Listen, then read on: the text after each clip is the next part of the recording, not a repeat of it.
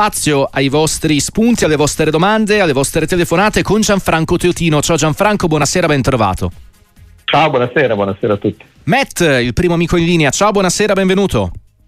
Buonasera, buonasera anche al vostro Ciao. ospite. Io non sono mai per le polemiche arbitrali, però dopo quello che ho sentito a voi dire che non è stato nulla di eclatante, se adesso un arbitro incapace tutta la partita, veramente scarso perché come c'è un calciatore forte, eh, meno forte, quest'arbitro era me- molto meno forte, non ha aiutato neanche al VAR, il VAR c'è, uh-huh. sei convinto della tua idea, vallo almeno a vedere perché dire che non c'è nulla di eclatante per un rigore perché il, il giocatore starnuta non si mette la mano davanti alla bocca quindi è rigore per maleducazione a me sembra eccessivo poi la, brava l'Atalanta, per me c'era il rigore del primo tempo, ma dire che non è nulla di eclatante su un rigore del genere, allora ogni partita ci sarebbero 136 rigori per parte. Scusate, ma io di eclatante vedo tanto e, e molto. Va bene, ciao, ciao Matt. Dunque, la questione arbitrale sulla, sulla partita di questa sera, la direzione di Di Bello. Gianfranco. Ma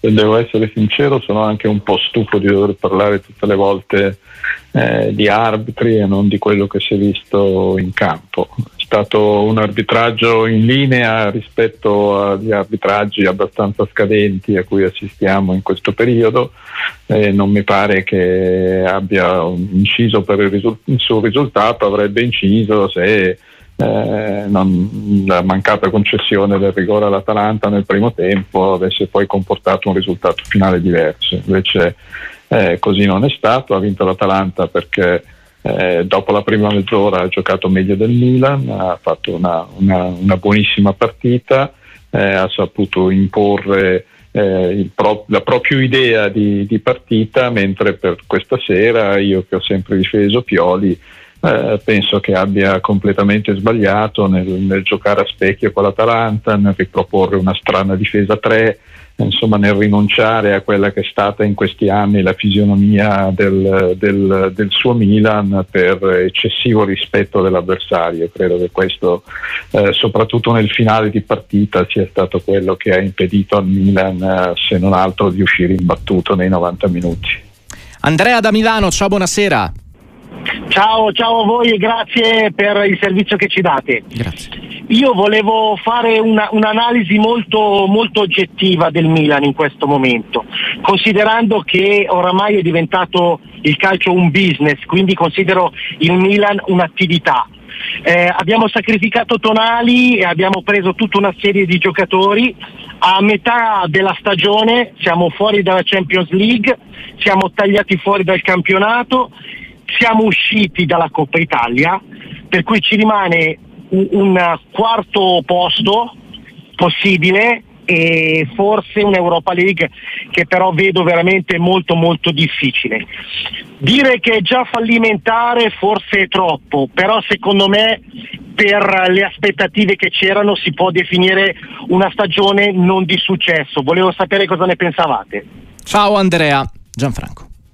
Ma dunque, intanto il Milan comunque è terzo in campionato, in questo momento non quarto ed è terzo con un ampio margine su, su, su quarta e quinta. Um, è chiaro che il risultato di stasera è piuttosto deludente eh, e tende a, a, a, spostare verso il giù una bilancia che secondo me era abbastanza in equilibrio, cioè io non penso che fino adesso la stagione del Milan è stata così fallimentare eh, in campionato ha fatto comunque un punto in più del, per quanto sia, abbia un senso paragonare stagioni diverse, comunque ha fatto un punto in più rispetto al girone d'andata del, del campionato scorso. Eh, è vero che è uscito in Champions, è anche vero che aveva un girone veramente complicato, eh, però capisco che è una squadra che l'anno scorso era arrivata in semifinale eh, per quanto sia complicato il girone, almeno il primo turno sperava di, di passarlo. Insomma, sì, non è, non è, un bilancio clamorosamente positivo, ma non è neanche così negativo.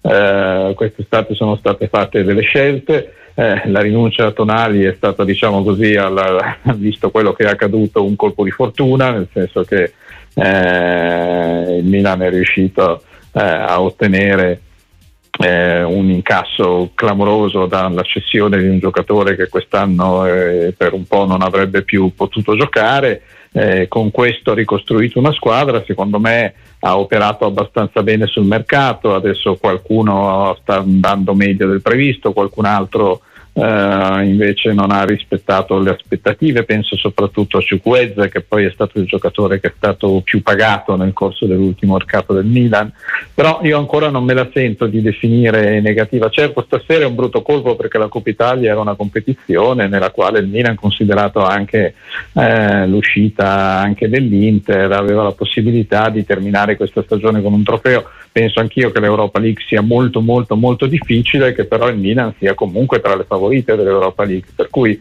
per dare un giudizio definitivo io aspetterei la fine della stagione. Stefano da Milano, buonasera, ciao. Sì, buonasera a voi e grazie. E io mh, chiamo al volo per questo. Per quello che riguarda la stagione del Milan sono d'accordo sul fatto che bisogna un attimo attendere. Certamente un'eventuale eliminazione dall'Europa League prematura, intendo dire playoff o ottavi di finale, ridimensionerebbe anche tutto un progetto e lascerebbe degli interrogativi importanti sul futuro, per come la vedo io.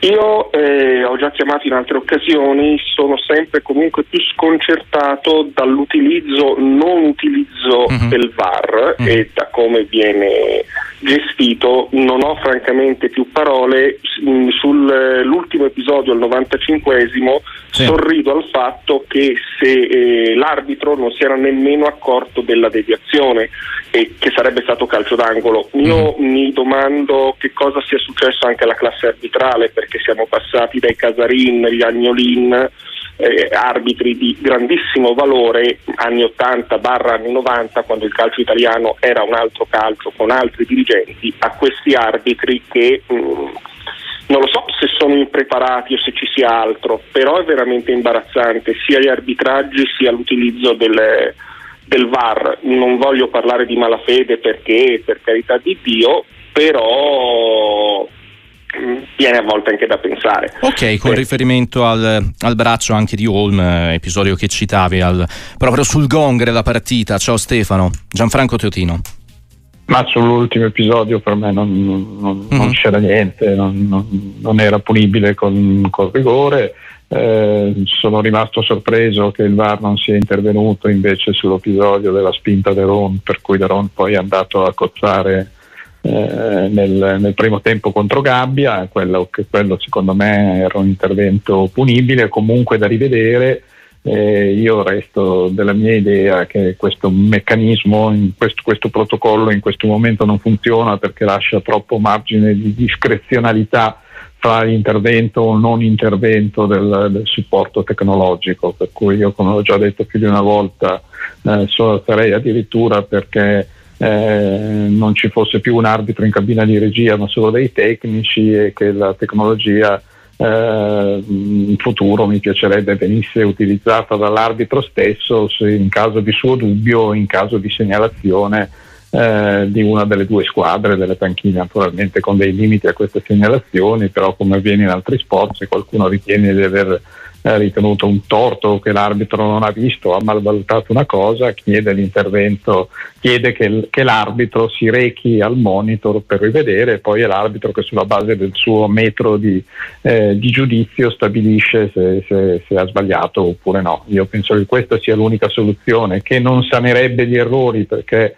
eh, sono d'accordo con Stefano che in questo momento la classe arbitrale eh, italiana è una classe arbitrale mediocre, non ci sono né, né le punte eh, del, dell'era di, di Unagnolin, di, di, di Casarin o più recentemente anche di Collina né eh, le non punte ma che erano comunque degli arbitri, dei, dei, buoni arbitri, degli arbitri mediamente buoni, adesso invece noi abbiamo degli arbitri eh, mediamente, mediamente, non buoni. Mm, questo è quello che in questo momento mi sento di dire, eh, però ripeto, per me l'Atalanta questa sera ha comunque meritato la qualificazione e anzi se c'è una squadra che alla fine secondo me eh, ha qualcosa da recriminare sull'arbitraggio è l'Atalanta e non il Milan.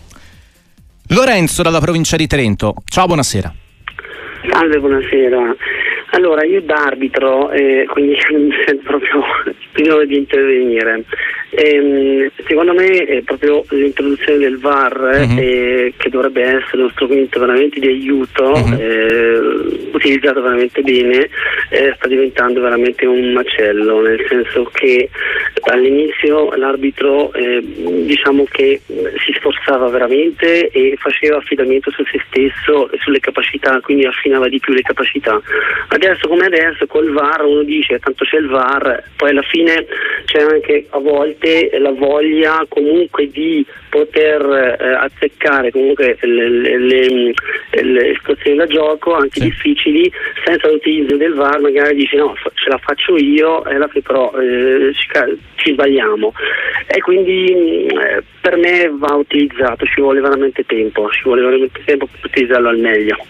Grazie grazie, grazie a te per questa riflessione Lorenzo. Magari eh, possiamo prenderne anche spunto, no, Gianfranco, per analizzare quella, quella, definizione che ha dato Murigno del eh, rigore eh, Huisen Castellanos che ha deciso Lazio-Roma delle 18, no, con un rigore da VAR, un rigore da calcio moderno. Ecco. Eh, non so se vedi punti di contatto con l'analisi che faceva Lorenzo da arbitro.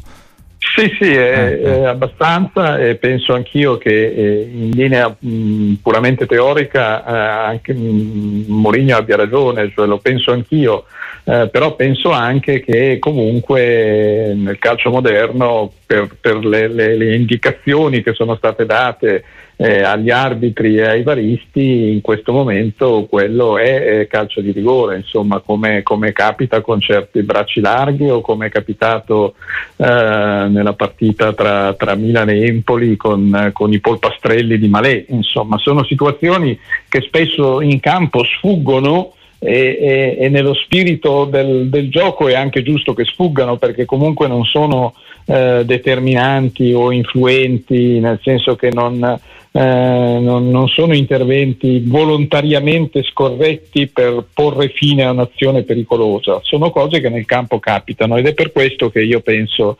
eh, che l'utilizzo del VAR debba essere limitato, la richiesta di utilizzo del VAR debba essere limitato a chi sta in campo e quindi a chi vive la partita. Eh, l'arbitro stesso e, e, e, le, e, i giocatori ah. e gli allenatori, eccetera. Quindi, eh, oltretutto, penso che uno dei problemi di, di questi sette anni di, di utilizzo mm-hmm. di VAR eh, sia stato nella, nella, nella, difficoltà di una dinamica tra, tra, tra, due arbitri che comunque la penseranno sempre in un modo diverso in, una, in certe situazioni al limite eh, nel calcio non, non, non, stato, non, hanno mai dato risultati gli esperimenti di doppio arbitraggio, sia quando è stato provato con due arbitri diversi in due metacampo, oppure quando è stato provato mettendo gli arbitri a fare i giudici di porta e a controllare quello che accadeva nell'area di rigore. Non funziona perché c'è su tutta una serie di interventi una vasta area di discrezionalità che eh, comporta eh, per la stessa situazione decisioni diverse e ugualmente accettabili purché dall'inizio alla fine della partita si mantenga lo stesso metro di giudizio. Eh, per questo eh, secondo me va, va, va tolta questa, questa, dinamica, non ci possono essere due arbitri per una stessa partita ma ce ne deve essere uno solo che abbia la possibilità di utilizzare la tecnologia che però deve, deve, dir, deve, deve darci risposta su situazioni eh, chiare, insomma, non su situazioni al limite o di cui in campo non, uh, non, si accorge nessuno, cioè il VAR non deve diventare un microscopio per amplificare dei contrasti che nel gioco del calcio sono naturali ed avvengono. Eh, un'altra cosa su cui ha ragione Mourinho è che se quel contrasto su cui è stato dato oggi il rigore alla Lazio, il rigore mm-hmm. che secondo le, le, le, le, modalità attuali certo. deve essere concesso, ma se fosse accaduto a centrocampo probabilmente Orsato non avrebbe fischiato e nessuno si sarebbe lamentato e questo non può essere, non può essere anche perché un calcio di rigore è comunque eh, nel, nel, calcio contemporaneo e soprattutto per quello che ci riguarda quest'anno e anche per questo che ne parliamo di più. Eh, in un campionato in cui si segnano così pochi gol, siamo il campionato con la media gol più bassa d'Europa in questo momento, eh, il calcio di rigore risolve la partita. Allora non è giusto che una partita debba essere risolta per un episodio che in realtà è un episodio marginale nella dinamica di un'azione. 334 773 0020 per le vostre chiamate, 366 084 122 per i vostri messaggi. Eh, un estratto, Gianfranco, delle parole di Gasperini a Sport Mediaset. Di Bello è un grande maleducato, non mi ha neppure salutato. Con lui e Valeri statistiche sempre contro l'Atalanta. Eh, sul rigore non dato a Deron, qui sta diventando una guerra tra arbitri. Vare non si capisce più niente di chi arbitra. Sta diventando davvero un problema.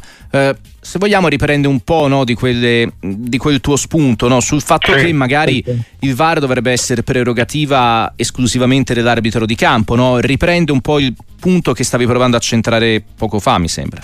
Sì, sì, sì, sì, non voglio esprimere giudizi sull'educazione di Di Bello no, no, eh, in campo, non so certo. cosa è successo, non, eh, ma però il, il, punto è questo, insomma, c'è una dinamica che sta diventando tossica tra, tra, tra, l'arbitro e il VAR, tra chi è in campo e chi è fuori e che purtroppo eh, spesso è influenzata anche dalla diversa personalità del, degli arbitri, no? nel senso che eh, a volte è più importante l'arbitro che c'è in campo e quindi la decisione tende, finale tende a ricadere su di lui, a volte l'arbitro in campo magari c'è giovane, meno esperto, eh, invece si fa un po' influenzare da quello che gli dice il VAR. E ripeto, purtroppo questa cosa, al di là delle motivazioni poi di questa dinamica perversa che, eh, che si creano, o, da, o anche se eh, fossero tutti in, in, ottima fede, tutti pensassero di avere ragione, eh, ripeto che il calcio è uno sport strano da questo punto di vista, il basket se il pallone finisce sul piede fallo, basta, comunque si sia finito non ha importanza, da noi invece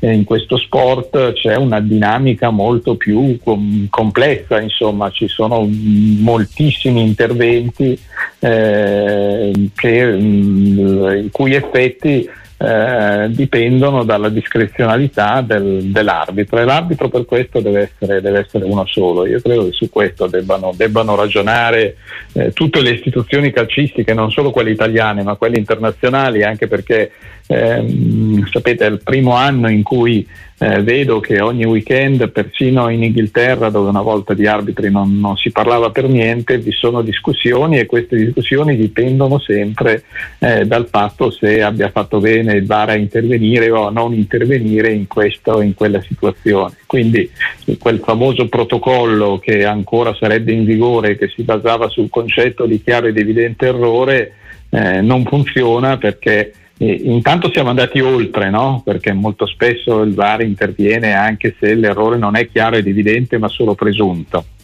Eh, e poi perché appunto c'è questa, questa, questa, dinamica che col passare del tempo invece di aiutare gli arbitri ad arbitrare meglio gli sta mandando in confusione. Allora, tra l'altro mh, mm, ci fa sapere la nostra redazione che mh, mm, se vogliamo comunque un ulteriore spunto di, di conversazione, Graziano Cesari nella Moviola post partita ai microfoni di eh, Canale 5 ribalta un po' le decisioni che ha preso eh, Di Bello a partita in corso, per lui c'era il rigore per spinta di Reinders su Deron nel primo tempo non fischiato all'Atalanta e non c'era invece quello del contatto Jimenez-Miranchuk nel corso del secondo tempo poi trasformato da eh, Cop Miners. Mm, Luca Ravicenza in diretta con noi su Radio Sportiva, ciao, buon pomeriggio, eh, buonasera anzi, ciao. Buonasera a voi, ciao, ciao, ciao. grazie dell'opportunità che mm. mi date. Grazie. Una cosa, io vorrei mettere un, una pietra sul VAR.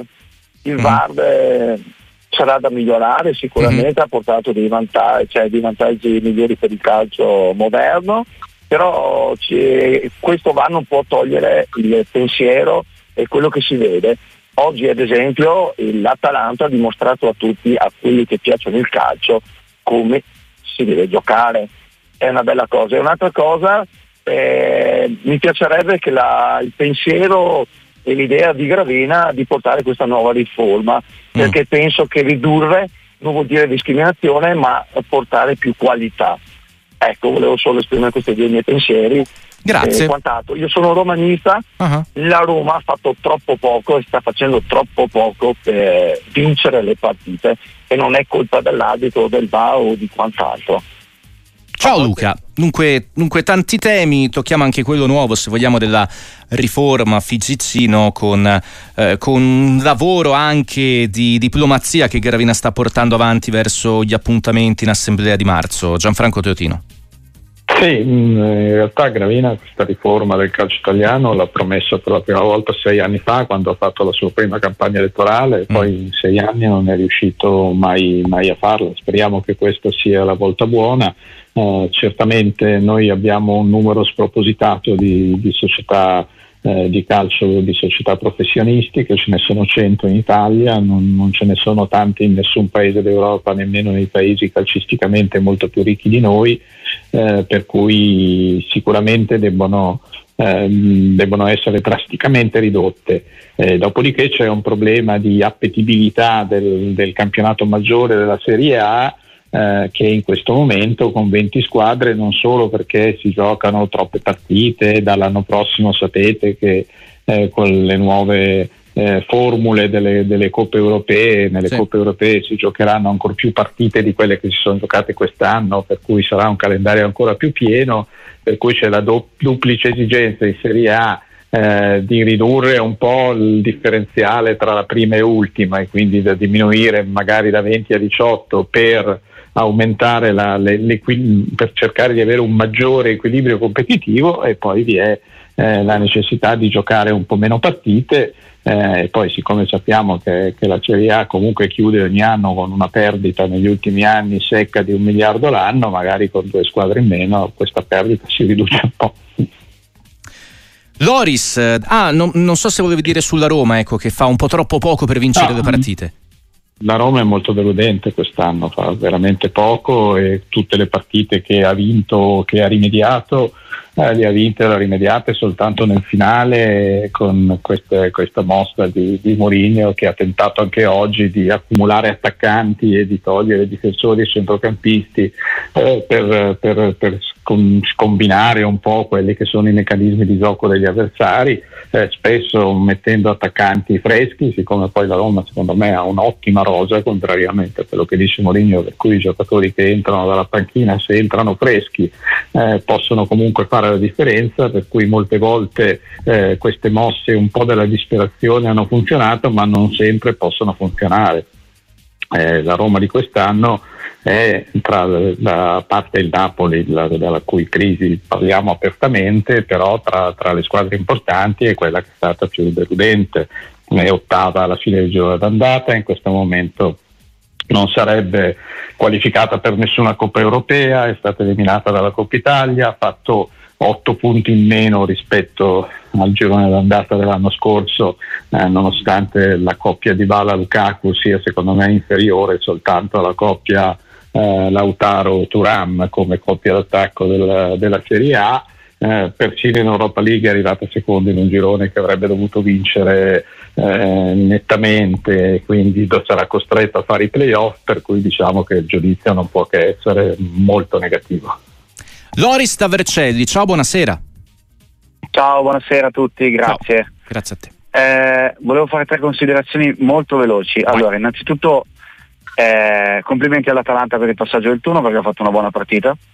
E complimenti eh, alla classe arbitrale come al solito perché insomma non solo per la mia squadra ma in generale in Italia si stanno vedendo delle non so come neanche come definirle e complimenti a Pioli che io ritengo, scusate le parole forti, un asino fortunato. Grazie mille. Ciao, ciao Loris, questa è la sua opinione molto forte sul sì, tecnico, chiaramente ci, eh, eh, lasciamo, lasciamo la, paterni- la, paternità di questo concetto sì. all'amico che ci ha chiamato. Pioli sta parlando a Mediaset, ha detto Stefano Pioli la partita è cambiata su un rigore che non c'era. Questa è la verità in riferimento al contatto Jimenez-Miranchuk sanzionato da Di Bello eh, e che poi eh, a livello di calcio di rigore è stato trasformato da Cop Miners. Dunque si lamenta Gasperini, si lamenta Pioli, Di Bello oggi come dire esce, esce con le ossa, dal, dalle ossa rotte dal post partita, ecco se vogliamo a livello di dichiarazioni. I tre spunti di Loris comunque Gianfranco. Sì, no, eh, va bene, complimenti all'Atalanta, sugli mm-hmm. arbitri abbiamo già detto. Uh, su Pioli secondo me questa sera ha sbagliato partita anche se inizialmente il Milan per mezz'ora ha giocato meglio dell'Atalanta. La partita è cambiata secondo me sul rigore che non è stato dato all'Atalanta e che c'era. Uh-huh. uh, da quel momento forse per reazione all'ingiustizia subita l'Atalanta eh, ha cominciato a giocare meglio, poi ha anche subito un gol, ma l'ha subito pareggiato con, con un'azione molto bella, così come era stata bellissima l'azione del gol di Leao e nel secondo tempo, per, per, tutta la prima parte del secondo tempo, è stato nettamente superiore al Milan, ha meritato il successo.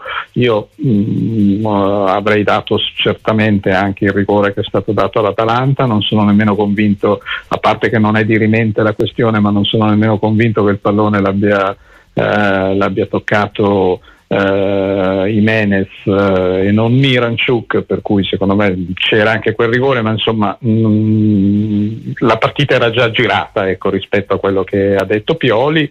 E io non, eh, credo che Pioli sia stato molto bravo eh, in un momento di emergenza nello studiare la soluzione di Teo Hernandez come difensore centrale eh, appunto per far fronte eh, alla moria dei difensori centrali che il Milan ha avuto per questa serie di incidenti a catena, eh, ma non capisco perché adesso che la situazione non è più drammatica come prima, eh, che comunque un giovane come Simic ha dimostrato di avere personalità e doti tecniche, atletiche tali da poter fare benissimo il difensore centrale, non riesco a capire perché adesso si, osti- si ostini a farlo giocare lì invece che nel suo ruolo che è quello del forse in questo momento se non il migliore uno dei tre migliori terzini sinistri del mondo.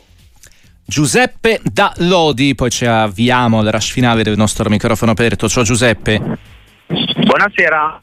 Um, io volevo fare un paio di domande. Uh-huh. Um, sto tornando da San Siro uh-huh. e volevo chiedere um, di tutto come Di Bello uh, può permettersi di non andare al VAR nel momento in cui viene chiamato. Nel senso, eh, se c'è qualcuno dietro a un monitor che ti richiama, probabilmente ha visto meglio di te. E come seconda cosa vorrei capire qual è il metro di giudizio uh-huh. per i rigori di mano, nel senso uh-huh. a volte vengono fischiati dei rigori eh, dove mm, viene appena sfiorata la palla con la mano, altre volte quando è plateale non viene fischiato il rigore. Vi ascolto per radio, eh, grazie. Ciao, ciao, ciao Giuseppe. Eh, credo no, Gianfranco, eh, nella seconda per la seconda domanda, molto dipenda dall'ampiezza, dall'apertura no, del, sì, da, da, del braccio. Su, del, sul, primo, sul, primo, eh, sul, primo, sulla prima considerazione che, che è interessante, finché non abbiamo no, come, come, nel rugby no, il dialogo in presa diretta tra arbitro e VAR, eh, il dubbio che, legittimo che diceva Giuseppe non, non lo possiamo come dire, risolvere. No, no, ma quello non, sicuramente non è così, cioè lui non è stato chiamato dal VAR, cioè, nel senso il VAR ha fatto una verifica e gli ha detto di non andare a vedere, Questo, ecco, cioè, nel senso che nessun arbitro si può rifiutare di andare se viene chiamato. Eh, per cui su questo non, non, non ho dubbi, questo non, non, è mai successo e non succederà mai, cioè se l'arbitro viene richiamato lui deve andare a vedere, non c'è, c'è discussione. Eh, lì è stato fatto un check sull'episodio finale dal mm, VAR mm, che mm. ha ritenuto che, di non dover modificare la scelta sul campo presa dall'arbitro, ma è una decisione autonoma del VAR, non è una decisione autonoma di, eh, dell'arbitro di non andare al monitor. Per cui questa è l'unica cosa, almeno che finora non, non, non, è stata mai fatta da nessuno quella di non andare. Ecco, questa è una cosa. Poi appunto sul palo di mano io anch'io ho molti dubbi su come eh, sì, vengono dati non dati rigori, però in genere la, è, è, è la valutazione quella geografica, cioè della dista- una volta c'erano um, molti elementi in più che secondo me erano importanti da tenere in considerazione, che quest'anno ad esempio non vengono più tenuti in considerazione per indicazioni dei vertici arbitrali non solo italiani ma europei, cioè si diceva se il braccio va verso il pallone allora c'è una volontarietà, se il pallone che va verso il braccio non c'è, ma questa cosa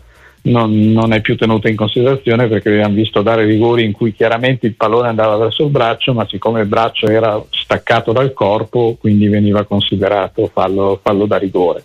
Anche su questo per me andrebbero fatte delle valutazioni diverse, eh, però francamente su questo io vedo più, eh, più uniformità ecco, che non sulla questione dei contrasti o su altre cose che, sulle quali invece ci sono eh, differenze. Eh, cioè, poi a volte il VAR non richiama e quello, è, quello è, è sicuramente un problema del VAR. Salutiamo e ringraziamo Gianfranco Teotino. Ciao Gianfranco, buonasera. Grazie a voi, buonanotte a tutti, ciao, buonanotte.